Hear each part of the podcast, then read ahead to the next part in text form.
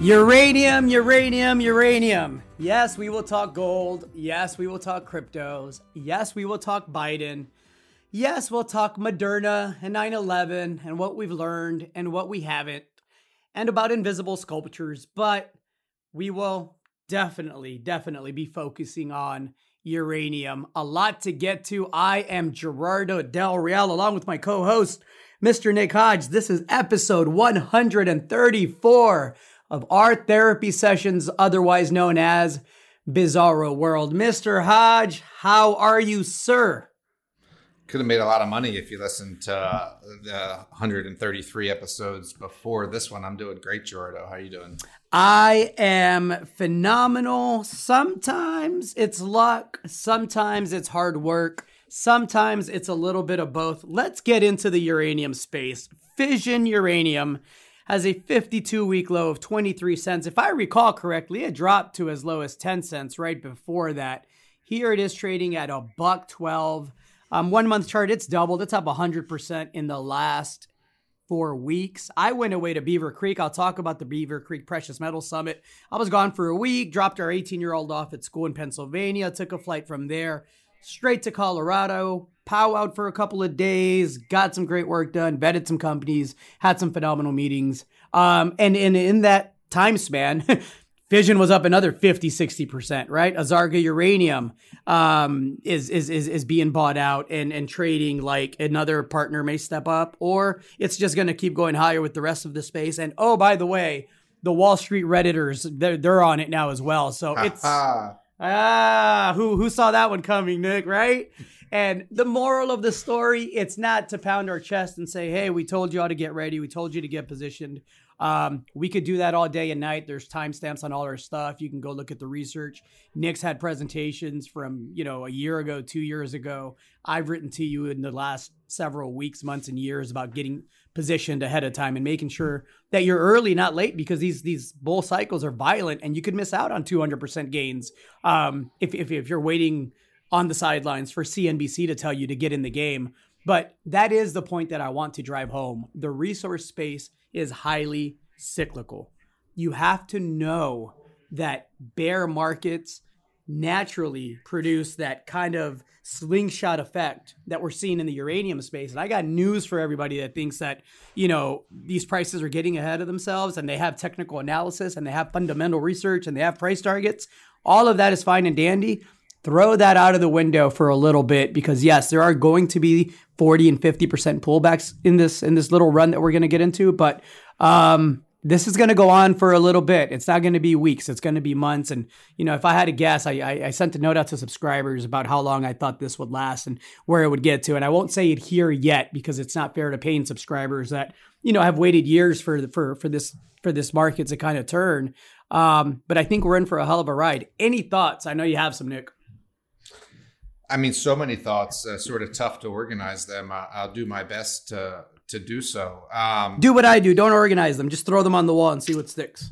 Yeah. I mean, so you, you mentioned a year ago I was giving a presentation, and that was in February of, of twenty twenty. And it was uh, the title of the talk was Urani When with a question mark, and mm. basically wondering, when is this uranium bull market going to happen? And I was saying that Um, and I won't recap the whole past ten years because we did that in the last podcast. But what I will say is that the sector was down ninety percent.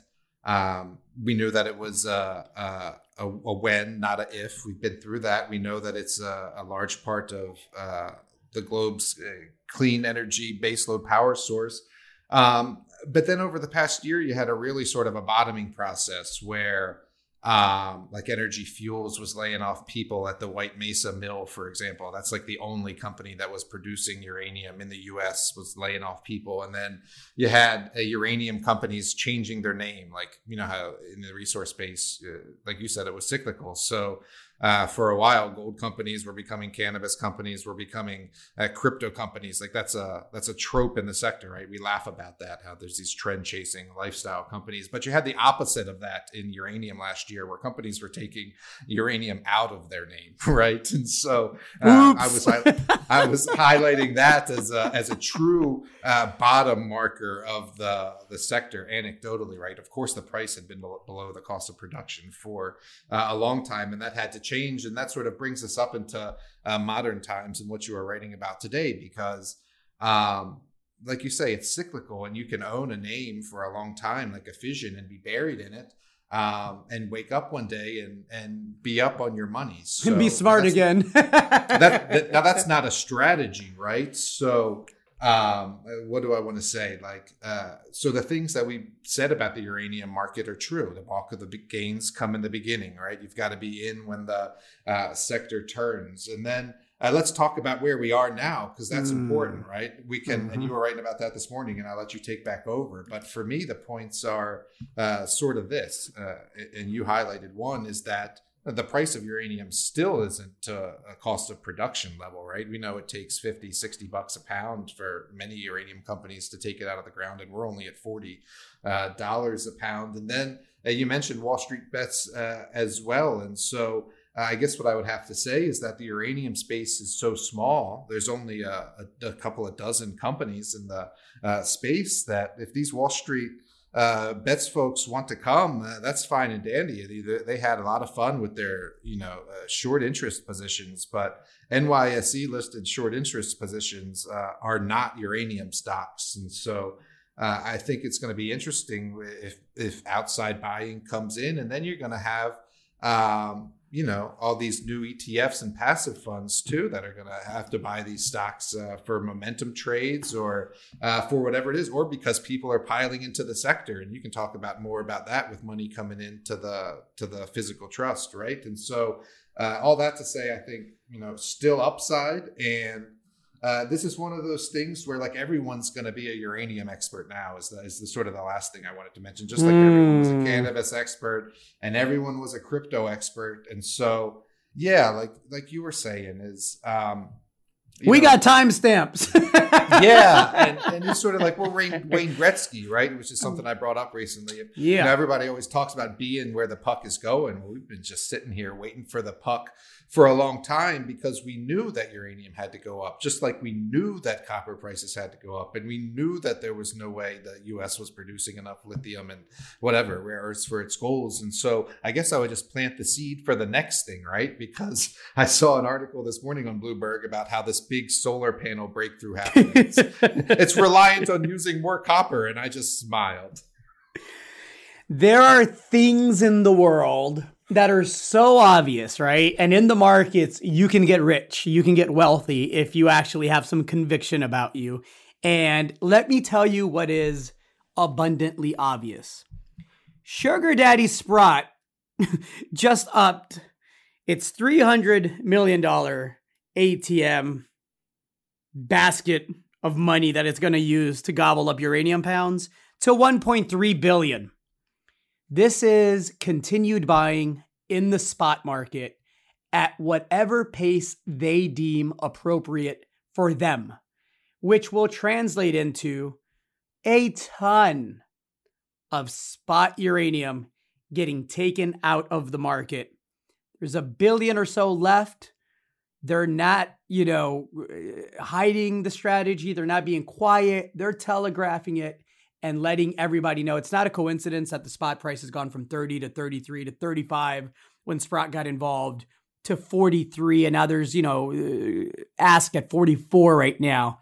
Um, we know that the spot price has to get to at least fifty-five, sixty dollars a pound before any of these producers seriously decide to invest in their infrastructure and personnel to bring operations back online. I'm talking about I S R uh, producers that can produce cheaply and quickly, right? And there's there's companies in the portfolio, um, which again, Nick and I, you know, to our credit, we, we we've been able to position subscribers, although it's taken some patience, um, in a way where you have exposure to I S R producers, you have exposures to like the Azargas of the world that got taken out, or it's being proposed that they get taken out. Um, The you know other companies that have high grade um, pounds in the Athabasca Basin, you name it. There's a good basket of exposure to the different types of uranium companies because not all of them are alike. But the price is going higher. the move is, is just starting, I'm actually delighted because I'm on Twitter and I'm seeing, you know, a couple of uh, long-term uranium bulls that are saying sold out of this, sold out of that, or sold half today and writing out the rest. And again, it sounds cliche, but you'll never go broke taking a profit. Kudos to anybody that's taking, you know, a triple digit win off the table and taking fifty percent off or taking the whole thing off. Congratulations. Go do something nice for yourself and your family. You earned that. But I'm telling you, this is just the beginning. I'll, I'll, I'll save what's going to happen till the end of the month because I plan on writing, you know, a, a bit more in depth for uh, Junior Resource Monthly subscribers at the end of the month. But it is going to be a lot of fun. It's going to be volatile, and it's a precursor to what's going to happen in the gold space. So I do believe in the gold space, as I wrote this morning. It's going to be a little bit more nuanced, and it's going to actually take a little bit longer to play out, which means less volatility and more sustainability. But I think a lot of fun to come in the uranium space. And, and yeah, I, I think that's where we are today. I would just remind you that uh, at the end of the last uranium bull, the sector E T F, the Global X uranium E T F, Uh, topped out well over a hundred bucks. It actually, though they're not related, it went to almost like the price of uranium. The the E T F went to one hundred forty bucks. Um, it's not related to the price of uranium. Of course, it owns uranium equities, but um, right now it's sitting at uh, twenty-eight dollars, for example. And so um, more than five times higher at the peak of the last uranium bull, for some context. And, and here's some more context. I also, uh, you know, believe that the world is going to make a bigger effort Um, to pivot towards nuclear power. So, you know, I, I, I recorded a, a, a, a podcast um, about a month or so ago talking about the perfect storm for uranium. This was back in early August. And, you know, everything just, again, if you just pay a little attention and, and you know, granted, I do this for a living and, and love the space. I love the resource space. I love trading. I love the hustle. Um, but if, if you were just paying a little bit of attention, you could see the catalyst all lighting up. All the dominoes were lining up.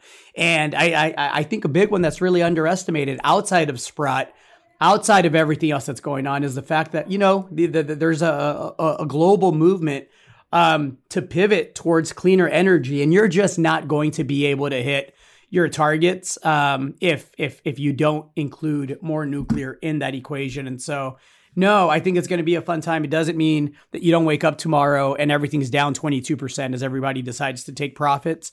Um, or it, it also doesn't mean that if the overall indices, you know, have a black swan event where things crash, well, guess what's going to get hit right away as well? People are going to go liquidate those two, three hundred percent gains that they're sitting on, right? Just to be safe. And so opportunities will present themselves. The question you got to ask yourself is, you know, we told you about Azarga at twenty-five cents. Heck, you financed it at what, Nick? Seven and a half or something like that? So I financed U R Z Energy, which was ultimately merged with Azarga and roll and uh, a forward split, excuse me, uh, two for one. Yeah. So shares at uh, seven and a half cents from a fifteen cent financing. There you go. So whether you got in at seven and a half, at fifteen, at twenty-five, wherever you got in, look, the stock's sitting at like seventy-five cents right now. And I, I, I, I am pretty confident that it's headed higher. Doesn't mean that we don't wake up tomorrow and it's back at fifty-five, sixty cents because a fund decided that it needs to tap out and, and take its profits, right? It's the way that the markets work. But I think that in the uranium space, a lot of the risk was mitigated because of the drastic beatdown of prices. And that brings me to gold, because I think, you know, we're, we're, we're, we're seeing a similar thing in the gold space right now, where I just got back from the Precious Metal Summit in Beaver Creek, Colorado. And I joked on Twitter that we were all there to congratulate ourselves being on being uranium bulls, right? Um, but, it, but, but it was, it, there was some truth to that. And what I mean by that is everybody's looking around, just wondering when the fundamentals are going to catch up. When's it our turn? When's it our turn? And and our turn is coming. And what I am telling everyone out there listening is a lot of the risk has been mitigated. And it hasn't been fun. A lot of positions are, you know, down fifty percent from fifty-two week highs. It's the way the process works. Um, I can tell you in the next several months, I will be refining the portfolio to make sure that companies that are not active, that are waiting for the market to turn, they're not going to be in the portfolio anymore. You have to be active. I want companies that are being opportunistic, that are taking advantage of the downturn. That that that that applies for copper, that applies for gold, that applies for anything. Um, And so, yeah, you'll be seeing some movement in the portfolio on both the trading service and uh, the monthly letter there. But the gold space is setting up beautifully. Look, Anglo Gold Ashanti just announced it's buying uh, the remaining eighty point five percent stake in Corvus Gold in Nevada for three hundred seventy million dollars. Um, and, and let me quote the uh, Anglo Gold Ashanti. Let me quote what it is that it was looking for. They were looking for a meaningful, low-cost production base in a premier mining jurisdiction. And I don't think it's a coincidence that in, in the Junior Resource Monthly portfolio, the companies that have held up the best um, are companies that have meaningful low-cost production bases in premier mining jurisdictions, the sole exception being Perpetua Resources, which I'll have an update for subscribers here in the next week or so. Um, but outside of that, you know, the the probes and, you know, a couple of the other names, these names are near fifty-two-week highs, right? And so um, a lot of opportunity. The explorers are a gift. We have tax loss selling season coming up. Some of those gifts will become even cheaper. So, you know, pay attention to that space and come up with a strategy. And if, you know, I, I is uranium the new crypto space? Probably for the next twelve months, I think. Uh, we can talk about crypto too. I, I think the point I wanted to to make, or what I thought of while you were talking there, is that, um, you know, I financed U R Z Energy, which became Azarga four or five years ago, right? You talk about uh, writing on the wall and, and seeing things that are going to happen and then having the conviction, right? Conviction is a big Uh, part of that. I mean, Azarga didn't go straight up after twenty fifteen, twenty sixteen. It had a tough road to hoe like the rest of the uranium sector for the uh, past five years. But similar to the gold space, as you just related it, um, the things that make for a quality uh, gold speculation uh, in the exploration and development space uh, are the same now as they were last year, as they were the year before that. And you just touched on them, right? Uh, quality assets. Uh, good jurisdictions, um, and I would add to that, of course, you know, people and share structure, and even um, you know, we continue to see these acquisitions, and and and uh, I've had uh, my share uh, as well. If you're you know looking at companies like uh, Teranga and mm-hmm. uh, others, but even in the Corvus camp, right? Like I had mm-hmm. Readers and Bullfrog, absolutely Bullfrog was taken out last year. It's in the same exact geographic region, and so. Uh, the things that we look for, uh, substitute the commodity or the currency with whatever you want, gold, copper, uranium, nickel, uh, on down the line, right? Rare earths, P G Es, whatever it is. It's um, it's sort of the same due diligence process, and it's the same uh, cyclical nature, I guess, is what I'm trying to say. And so uh, once you get good at identifying what makes the good speculations, and if you can layer on, to- on top of that any sort of Uh, expertise in either uh, the market cycle itself, or heaven forbid, if you know something about rocks, then you can be really dangerous, right? Throw in a little bit of luck and you can even look smart. Let's talk gold. I, I, I mentioned I was at the Beaver Creek Precious Metal Summit. Um, it was a productive summit. I would say that of the sixteen hundred or so registrants, about half of those were there in person. Um, A lot of win, a lot of question asking, win, win, win, win, win, right? When when will the Magna Golds of the world, um, when will the Perpetua Resources of the world, companies that, again, have clear, clear uh, paths towards much higher valuations, when when when does that happen? And anybody that tells you they know exactly when is lying to you, just like anybody that tells you they knew exactly when the uranium stocks were going to catch fire was lying to you. Some of us did tell you that Sprott coming in was going to be a big deal and would have a material consequential effect. And hopefully you use that to prepare. But, you know, the the, the bottom line is gold still looks pretty good, Nick. It's, it's sitting right here today at seventeen ninety-two. Silver's below the twenty-four level. Those numbers are not going to get anyone excited. What are you looking for in the precious metal space? Other things to not go up as fast or faster. I mean, mm-hmm. basically, that's what's happening. I mean, uh, for me, uh, sort of like uranium, right? I mean, capital didn't have to go into uranium because it wasn't moving. And now that it is moving, it's going to attract more capital. Um I, let me give you the caveat, like sort of that you just said. I mean, gold hit a record last year. I mean, you know, mm-hmm. the question asking when, well, it might be past tense for, for a little bit, right? I mean, mm. uh, it went for, to a record. And so Um, I, I think, you know, what we're looking at now is uh, the stock market continues to hit records, right? Other sectors are going up uh, faster than gold. And so uh, I, my eye is turning toward, um, you know, the end of this year. What, what is this? What is the G D P number truly going to be? Because we got to get a, a, a sense of this, this growth and, and inflation and stagflation, right? Because Um, honestly, if, if, if the U S could get growth under its feet that kept pace with this rampant inflation, then it might not be great for gold. But if the growth slows, um, which is something you and I have been talking about as far as, you know, uh, stock market cycles, uh, then that would be really good for gold. Um, the other thing I would say is that, um, and you sort of said it as well, is that it's not the worst environment. There's Mm-mm. a lot of,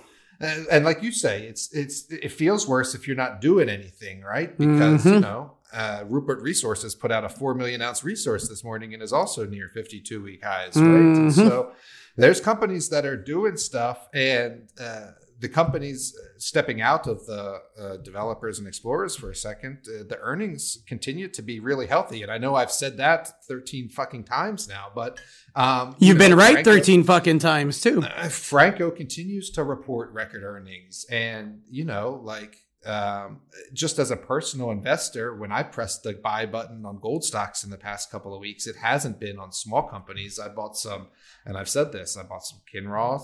I started to buy some Newmont. And why am I buying Newmont? Well, let's look at the yield of Newmont, right? Um, relative to the yield of what you can get on a, on a bond, or even the yield relative to, you know, like the entire uh, S and P yield, for example, when you've got uh, Newmont up at three or four per, percent. These are the sort of um, uh, gold equities, I think, that that should be and are attracting capital. And then I think what you'll see is, and again, who am I? And no one knows when it's really going to happen, but Uh, and again, as you said, it's, it's it continues to happening, maybe at the, not the pace we want, but another acquisition announced today. Like, these balance sheets are going to continue to be healthy. And uh, I think deals are going to continue to uh, be done. And so um, I guess the last thing I would say is that um, you don't have to, to wait for some pop off moment, right? Like you're seeing with uh, uranium now, because the gold space is much larger. And so you can have successes Um, by being a, a truly good stock pick, stock picker, I would say. And, you know, I'll, I'll give you a freebie. Let, let, let's pivot to copper really quick, right? Copper's looking great again at, you know, four twenty-nine a pound. Futures are higher, of course. But, you know, Kutcho Copper just announced uh, a one point one billion pound uh, copper equivalent resource, and it's ramping up towards a feasibility study here uh, that'll have results published at the end of October. But you know, it just increased its main deposit by twenty-one percent. It increased the tonnage by twenty-one percent. It's sitting on seven hundred sixty-five million pounds of copper, a billion pounds of zinc, two hundred eighty-eight thousand ounces of gold, twenty million ounces of silver. This is just on the main deposit. This is only the, the, the mineralization that's in the measured and indicated categories. This excludes anything from the inferred resource or the exploration upside on the property. And here it sits, with a market cap of less than seventy million dollars Canadian. That's a hell of a pick if you're looking for something that probably has a good bulk of, you know, the the the the, the risk mitigated because of how advanced this deposit is, the grades, which will translate into margins, the fact that it's got a major partner that seems keen on financing it, and it's got a clear path towards permitting and production. So that, to me, at the, these levels, seems like a no-brainer. It also seemed like a no-brainer back when it was trading at twenty-something cents, and we were telling you the exact same thing, by the way. Wasn't as far, far, far along as it is now. Um, but but but again, the rocks were the same, and, and, and the asset was the same, and the management was the same. So you just have to pick your comfort level as a speculator in this space. You can either buy when it's hot, you can wait until that, you know, first one hundred percent move happens, or you could buy quality and sit on it. And look, if you got to wait more than a year, all right, you just, you know, you, you went from a short-term capital gain to, you know, a long-term capital gain. You'll pay less in taxes, and you'll likely be rewarded if you are a good stock picker that maybe has a little bit of an idea of what he or she is doing and maybe gets a little luck to go our way as well, right? Or, you know, or pay someone uh, who is, right? And so, um, it's hard to do on your own. There's a lot of companies uh, to evaluate, and there's a lot of nuance to, to how you uh, evaluate them. I think last thing I would say, in addition to your comment about being comfortable uh, as a speculator, is another layer of that comfort is, you know, knowing which sort of companies you're you're comfortable uh, valuing and doing diligence on. Like, I just know for me as a personal investor, I'm not great and haven't had much success, the bulk of my success with uh, exploration, and certainly not greenfields. I just find it tough to to put a value on those projects when it's financing mm-hmm. time, because I can't. Uh, well, frankly, because I can't multiply some number times a resource base or look at an N P V or something like that. And I, that just makes it uh, easier for me. And so uh, I guess what I'm trying to say is uh, if you're not comfortable on the timing um, and, and aren't uh, great at knowing or evaluating what the catalysts are, Uh, an easy thing, maybe not easy, but one thing that was taught to me over the years is if you buy something that has a resource base, there's a backing there, right? And so come black swans, come cycles that take longer to develop, come permits that uh, get denied and have to be reapplied for, you're still sitting on that resource base. Uh, and that has inherent value, even if the market isn't recognizing it at any given time. Agreed. Or... Or you could do what an Italian artist just did. Did you hear about this one, Nick?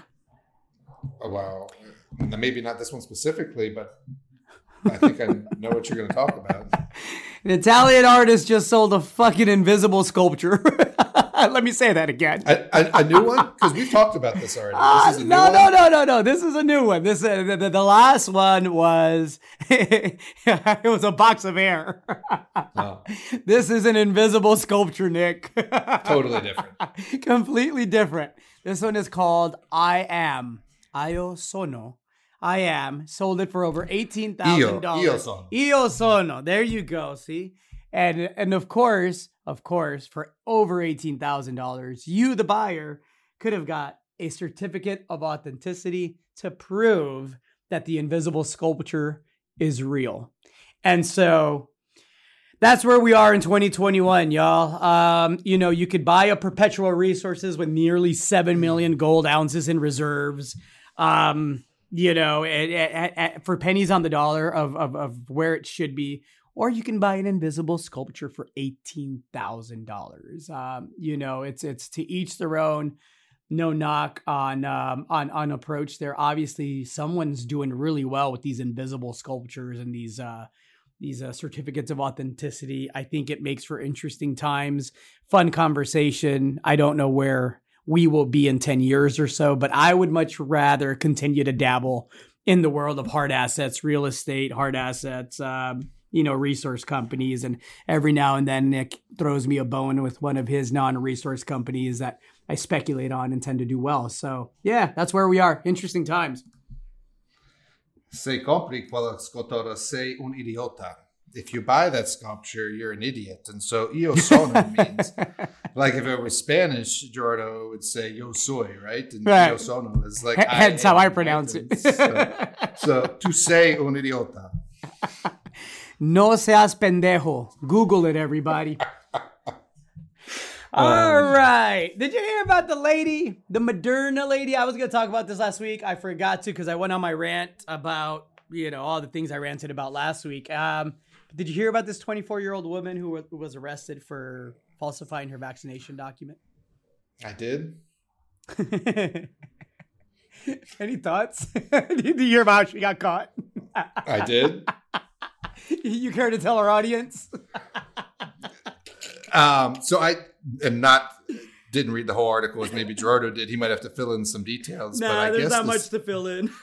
This lady who didn't want to get the vaccine or who is otherwise an anti-vaxxer um, tried to make a vaccine card, a uh, fake one, counterfeit, as it were, and spelled Moderna wrong with uh, an A instead of an O for Moderna. It was Maderna. And so, um, yeah, there's that. She wanted to go to Hawaii. She didn't want to get vaccinated. Hawaii, whether you agree or not, you're not coming through without a vaccination unless you quarantine for fourteen days. Um, I've, I've talked about how I don't agree with the mandates. I'll get into that um, a little bit more. We'll get into that a little bit more here in just a second. But yeah, um, you got, babe, you got to spell Moderna right. Like, I mean, come on. So we'll see what, what, what comes of this. I hope they don't come down too hard on her, but um, yeah, yeah, you got to get the spelling right. Let's talk about mandates and why I am a pro-vaccination person, but very anti-mandate. And this is exactly why, right? Because President Biden has decided that he will implement an executive order mandating all federal workers and contractors um, to either be vaccinated or go through the pain in the ass of having a weekly test every week for as long as you want to be gainfully employed, right? And again, if the man's conviction on this mandate were was so passionate and based on a belief that this would be the best thing for humanity, I would at the very least say, well, at least President Biden and his staff believe in this, right? At least they believe in it. I disagree, but at least they're consistent in the application of this. And surely him and his staff will be the first to lead the way, right? Because that's what leaders are supposed to do. It's in the fucking title. Leader. But of course, because this is America and, and government and government's going to government, the executive order, which would mandate COVID nineteen vaccines among all federal workers, doesn't apply to members of Congress, doesn't apply to the federal court system, doesn't apply to their staffers. So again, America, I know we just went through, you know, The, the, the anniversary of nine eleven and what have we learned and what have we done. And I saw flags, beautiful flags all around my subdivision here. As I drove to my other house, I saw more flags and everybody was patriotic and everybody was, was you know, just sharing their memories about where they were. And yet the hypocrisy um, and the separation between the people and the government, to me, is at an all-time high. And so, you know, it's um, what, what's good for the goose should be good for the gander, not the case. And if we don't believe in something to the point where you got to exempt yourself or your staffers or, you know, just your group, then you don't really believe in that. So I call bullshit on it. What are your thoughts, Nick? A hundred percent. I mean, that's the hypocrisy that people are tired of uh, in the government, or at least growing more tired uh, of. I think people have been uh, trapped in their respective uh, camps recently, and uh, hopefully are starting to slowly emerge from that uh, hibernation. Because as I see it, as I've seen it for a long time, there's neither political camp does anything to uh, really advance the, the lifestyle or the livelihoods of their constituents. Uh, so I've never really uh, understood the being beholden to, to politicians of Uh, any sort. Um, gosh, the vaccine mandate. Yeah. Like if it's, if you want everybody to take it, take it and mandate it uh, for yourselves. Right. And so um, not a lot more to say about that other than people continue to lose their damn minds over these uh, vac- vaccines and these masks when I don't understand why it has to be uh, that big of a deal. Um, don't get vaccinated if you don't uh, want to get vaccinated. And then, you know, you're going to have to deal with the, uh, the uh, you know, p- private ownership structure that we have in the in the U S that that gives us sort of the, the foundation for those rights. Right. Because just like you have a right not to get vaccinated, a business owner has a right not to let you the fuck in. And so um, if you want to if you want to use your rights as a as a as a catalyst or as a reason uh, to not get vaccinated, then you have to be prepared for um, someone who doesn't uh, view the vaccination the same way as you do to to use those reasons as well. And um, I guess I'm doing a bit of rambling, but an example of that would be like uh, United Airlines, for example, who has required that all their employees get vaccinated.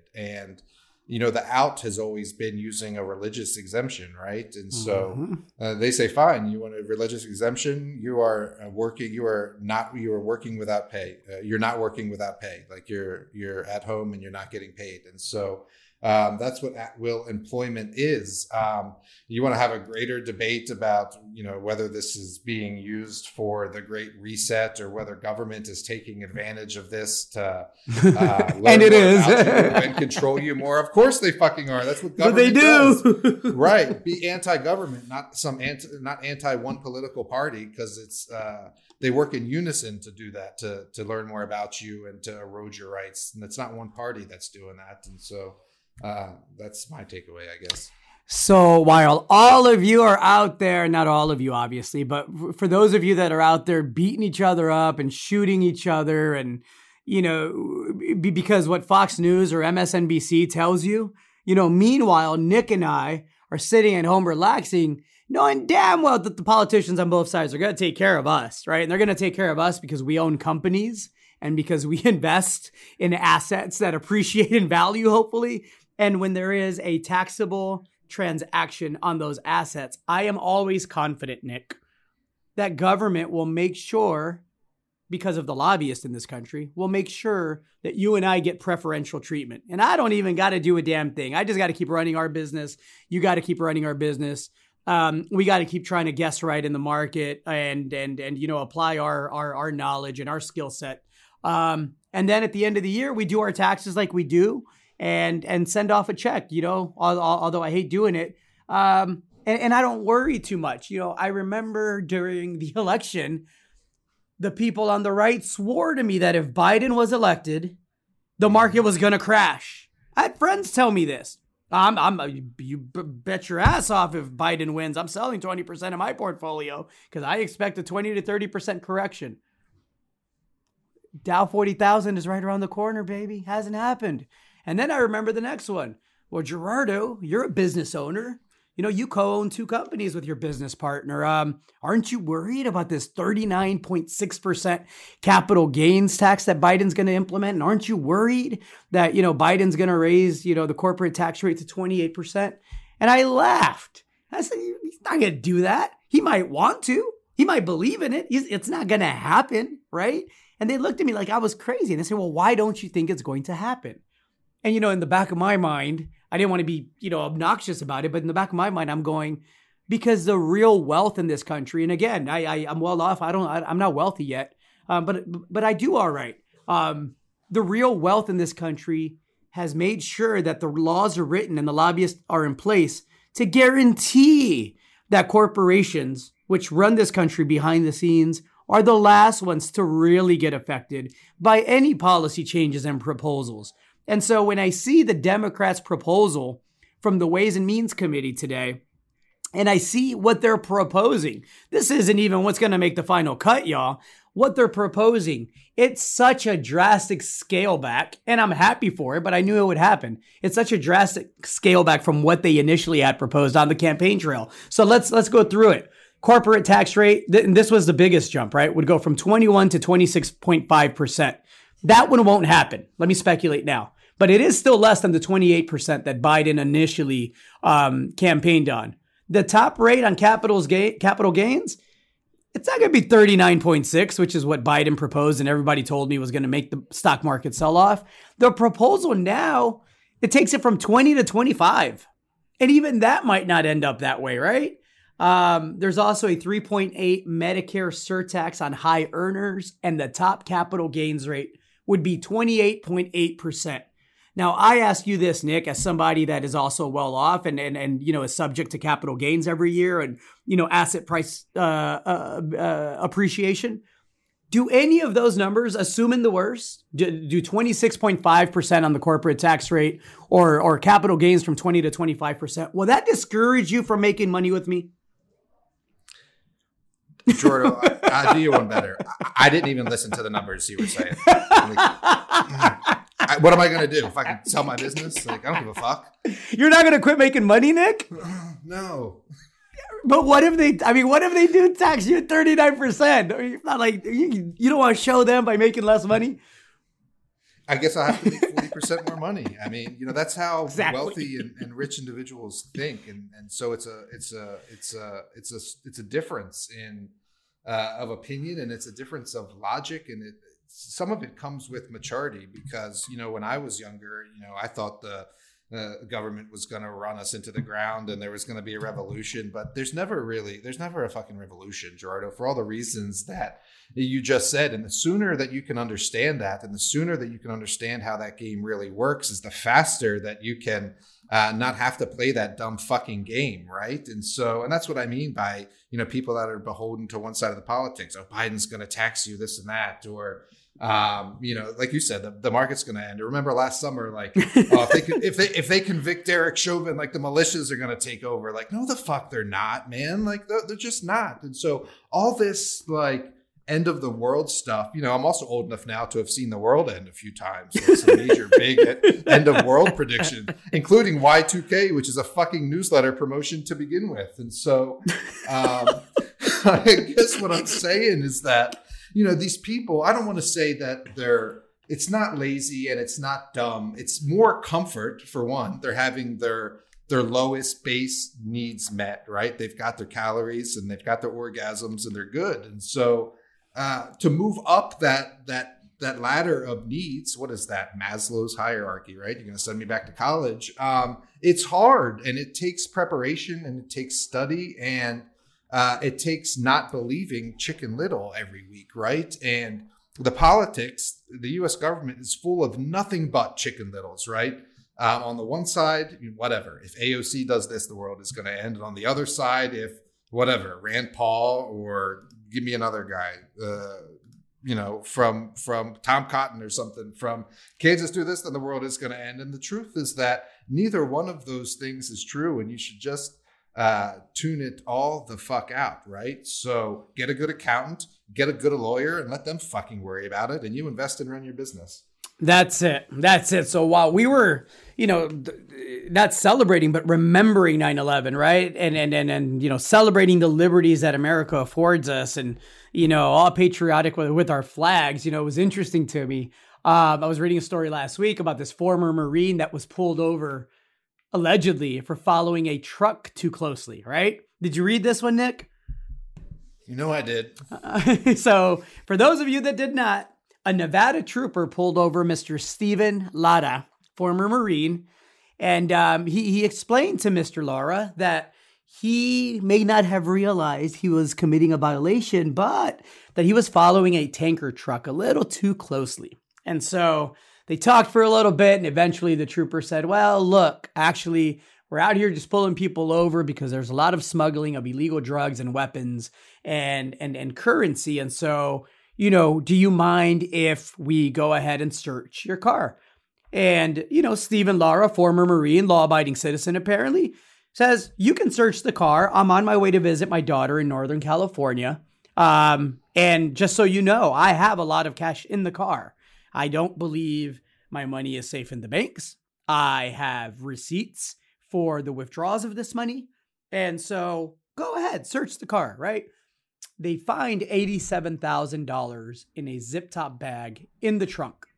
No drugs, no crimes, no citations, nothing. Meaning he didn't do anything wrong, wasn't in violation of any laws, whether federal, state, or city. So w- what does the officer do? Gets his eighty-seven thousand dollars, throws it in the police cruiser, and says, we are going to adopt your money. That's what the process is called in America, y'all. It's called a an adoption. It's D E A, code word for you've been jacked, you've been robbed, right? And civil asset forfeiture. Yeah. Civil asset forfeiture. You got it. And so, it, Mister Lara had to get a lawyer, talk to the Washington Post, and and and sue the government for to get his money back. And it wasn't until the Washington Post reached out, and this is why you should fucking support journalism when it's not opinion-based, when it's fact-based, and it's important, right? Um, but they, they they reached out for a comment. Uh, the lawyer reached out, said, this is what we're doing. And immediately, of course, the money was returned. the Justice Department said it is now reviewing its existing policy on adoptive mm. forfeitures. Adoptive forfeitures, Nick. They're reviewing it. Now, look, forget who does it. You know, it's it's it's happened for years on end. It's gotten a lot worse here in the past, you know, I, I, I, I would say four to six years. Um, but this can't happen. This this just can't, it, it can't happen in America. It can't happen in America if we're going to continue to say we're the land of the free and, you know, do all the silly things that we do sometimes to, to, to prove our political points or prove how patriotic we are. We can't not be upset at something like this where he can show you the receipts. He can show you where the money came from. He can show you that he, he's not committing any crimes. You can't prove he's committed any crimes. You're not even arresting him for committing any crimes. But yet you just take eighty-seven thousand dollars from the guy? That's insane. That's insane. In two thousand eighteen, the amount forfeited by the Justice Department through adoptions not connected to an operation was nineteen point six million. That's insane. In America. I have a lot of thoughts on this, Gerardo, and have been talking about it for a long time. Yes, you uh, have. In fact, it's part of the bizarro world that we find ourselves in because... Uh, going back, like you say, twenty sixteen, twenty seventeen, twenty eighteen, I was giving talks about um, why it was a bizarro world because the cops were in fact stealing more than the robbers. If you look at the totals of things that were reported stolen versus the amount of assets that were forfeited to uh, police agencies, they were, uh, air quotes here, stealing more than actual robbers were. Uh, and like you say, this has gone on for uh, a long time. And it's one of those things that, uh, like uranium stocks, nobody cares about uh, until they do, right? Until it happens to you, mm. in fact. And mm-hmm. so um, it, this happens rampantly. And, and here's a couple of the more, the the, the, the, the most sinister part about it is that um, cops are allowed to, departments are largely allowed to keep this money and fund themselves with it. And so... Um, there was a famous one, uh, maybe not famous if you don't like keeping tabs on the police in your country, but there was a, a, a high profile incident a couple of years ago where uh, this police department was buying like margarita machines with their civil asset forfeiture money to like serve up margaritas in their police department, right? And so, um, and now I'm going to talk for a second because uh, once you have that, then they are then incented to get more assets forfeited, right? Um, and if you're incented to do that, then you're incented to take money like from this former Marine, even when he has receipts. Mm. And then when the law is habitually and perpetually on your side, even when you're wrong, then you get the confidence to say, I can take this money and not have any repercussions because cops never get tried. And even if they do, they're never found guilty. And so that That interdiction, which is called police interdiction, that civil asset forfeiture, then becomes institutionalized and it becomes the de facto way of doing business, right? And so I've talked about this before, right? When you have cops riding around uh, looking to pull people over, not because to make the community safer, uh, not because they didn't signal at the stop sign, but because you think that you can uh, extract some money from them. Um, with impunity, then it creates very dangerous situations because that impunity carries on to what? Uh, shootings, uh, et cetera. And then you've also got uh, people, cops pulling over cars, uh, not for legitimate reasons. And so uh, the ultimate end here is that you have a complete bastardization of what it means to be a cop in the United States, right? Because if a cop is more likely to pull you over and steal from you than a robber, then where the fuck are we? I tell you where we are. Um, I know this isn't related, but it's Bizarro World. This is what the podcast is called. It doesn't have to be. Did you read about the Proud Boy rat that got shot in Washington? Oh, did I? No, I don't think I did. All right. So so in Washington State, so I ranted, shit, I ranted last week about federal informants and the lack of accountability and how, you know, I, I, I, I, I'm, I'm not a fan, right? Um, be accountable. You commit a crime. Man up, you don't commit a crime, then you should get full protection of the law. Simple accountability seems basic and plain to me. So don't like informants. Anyhow, the Proud Boys and another group got into it with, you know, the other side at an anti-vax rally on September the fourth. And this this guy, Tiny is his nickname. He's a big, huge dude, right? Um, who's who's a part of the Proud Boys, um, who was proven to be an informant. You know, months ago, the paperwork came out. He was ratting on his own group. Well, here we are a couple of months later. The guy is headed to prison uh, for violating his probation. He's still showing up at these rallies. He got shot in the foot.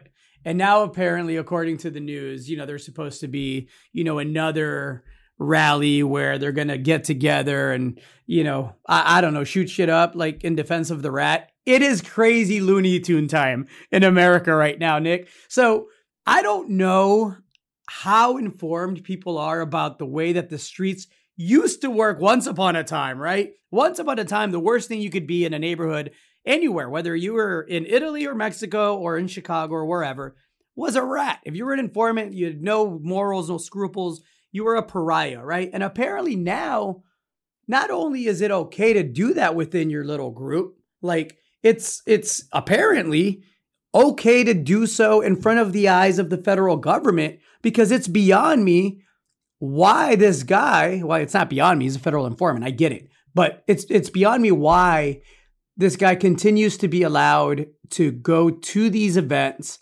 be violent. You know, there's a quote where he says, you know, I'm not going to stop being violent. I'm not going to s- quit seeking confrontation. And he's just allowed to roam around free to be a pariah in society, on law-abiding society. If I am a citizen in Washington State, in Olympia in this case, and I'm just minding my business and I just want to go to the bakery with my kids and have a have an espresso and, and, and a scone, I don't want to deal with any of these assholes out there.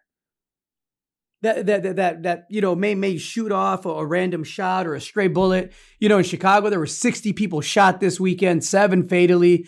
Um, go arrest everybody that's doing this shit.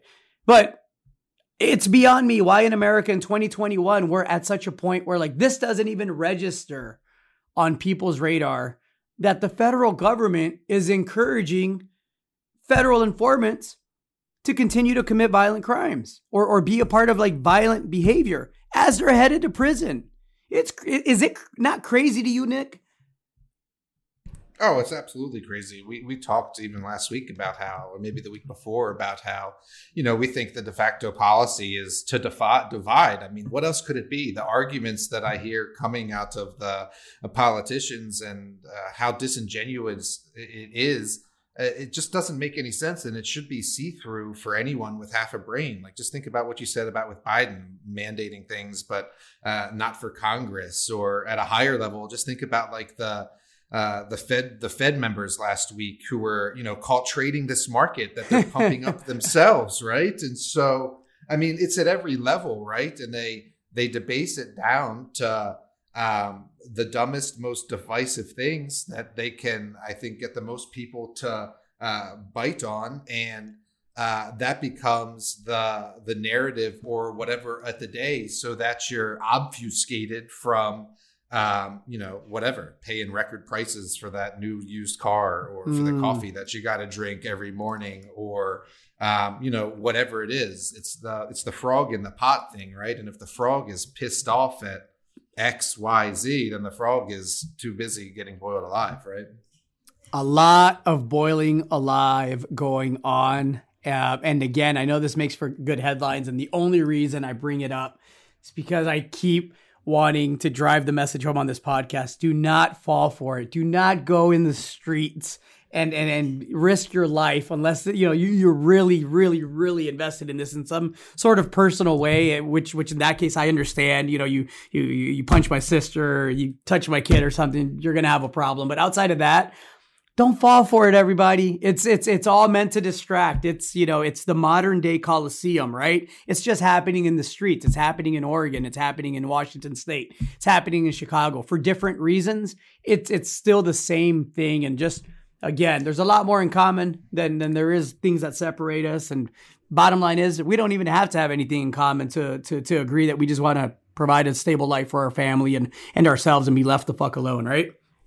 No, it's absolute noise. That's a hundred percent right. And so, um, you know, think back to that uh, how you teach kids patient, right? Do you want uh, one piece of candy now or two pieces of candy in, in ten minutes? You always just got to be the two pieces of candy person, right? That's it. That's it. one hundred percent right. Um, Nick, I know you wanted to talk about a new financial scam, and I think we interacted about this about a week or so ago, if it's the same one. Um, so I'll let, I, I'll let you do that. Did you want to get into that today?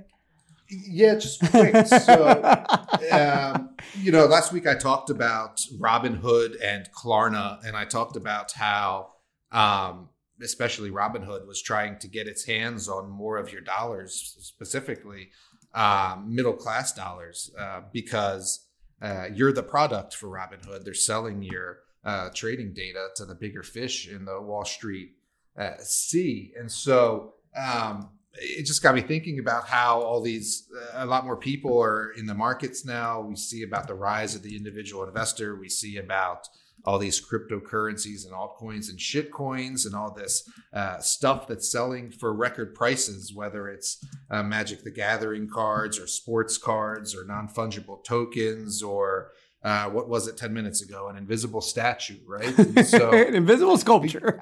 With, with with these uh, record asset prices, I won't call them bubbles because we don't know, but with these record asset prices, and I would also add with uh, record government stimulus, right? Mm. People sending out uh, checks, there was a lot of liquidity in the system. And so, um, sorry, I just got to mute something real quick. Um, I see these messages popping up recently in like, Um, comment sections about, and they're they're well organized, right? So it'll be like a video about any investment, doesn't matter what it's about. But then like three comments down, it'll be like, man, I just invested money with John Doe, and I was able to turn twelve grand into twenty-six grand in three months with his uh, conservative strategy. And then you Google that person's name, and it's uh, like this boilerplate website that comes off on as sort of like a scam, right?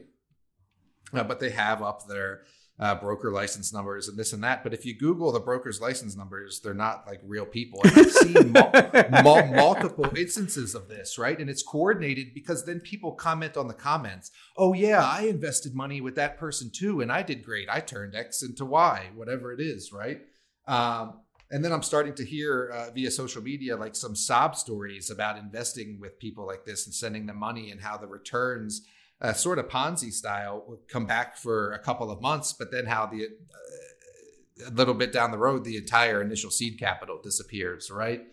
Um, and so it just a, a one, I guess, a word of warning that I'm seeing these uh, increased, I'm just going to call them financial scams, uh, investment scams, and they're spending ad dollars or paying people to bots or actual people to post messages uh, about it. And I guess really what I wanted to say is, you know, there's no free lunch at the end of the day. You're not uh, wiring somebody ten grand and getting eighteen grand back like four times in a row inside of a month. Like that's just not real. And that's what uh, also I meant about, you know, the being the two pieces of candy person. Like even with these record asset prices and even with uh, altcoins going to the moon and uh, Wall Street Bets and whatever it is, um, that lottery ticket in the market is Uh, just that. It's a lottery ticket. It's why uh, the lottery isn't a, a retirement plan, right? And so um, just a word of warning, and I guess to keep an eye out on, because they, they seem increasingly complex and they seem increasingly uh, coordinated and they seem increasingly multifaceted. And what I mean by that is uh, they have an actual website, they got some social media profiles, and they're looking like real humans making these uh, comments. And it's just getting Uh, sophisticated and maybe a bit harder to to separate uh, what's real when it comes to to financial advertising. And I guess um, turning the conversation to, to myself puts the onus uh, on us a bit more to have even better products and, and messaging and uh, better communicate our realness, I guess.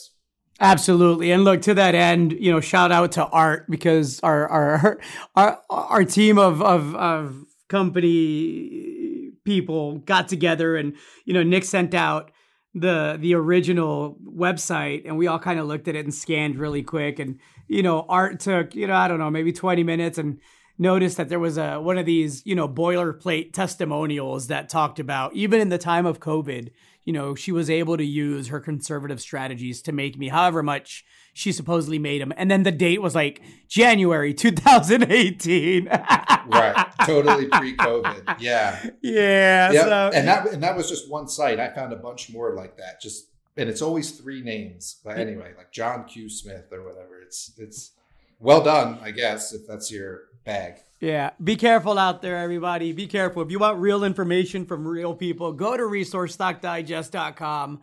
Go to daily profit cycle dot com. Go to digest publishing dot com. Shoot us an email. Shoot us a comment. Um, always happy to respond. Nick, we've been at it for almost an hour. I know we could do this forever. Is there anything else you got to get off your chest? Anything that you're watching? Anything people should be aware of this week? No, we're headed here into fall. September is uh, typically one of the roughest months for stocks. Uh, last week, you got another, air quotes here, you know, monthly sell-off, but Uh, the fear gauge is continuing to nosedive down. This market seems like the stock market I'm talking about, like it's going to continue to be uh, healthy and um, stay invested. And if you took the summer off, get back to it. Get back to it is right. That's all we got this week, everyone. I am Gerardo Del Real, along with my co-host, Mister Nick Hodge. This was episode slash therapy one hundred thirty-four of Bizarro World. Have a great week, everybody. See ya.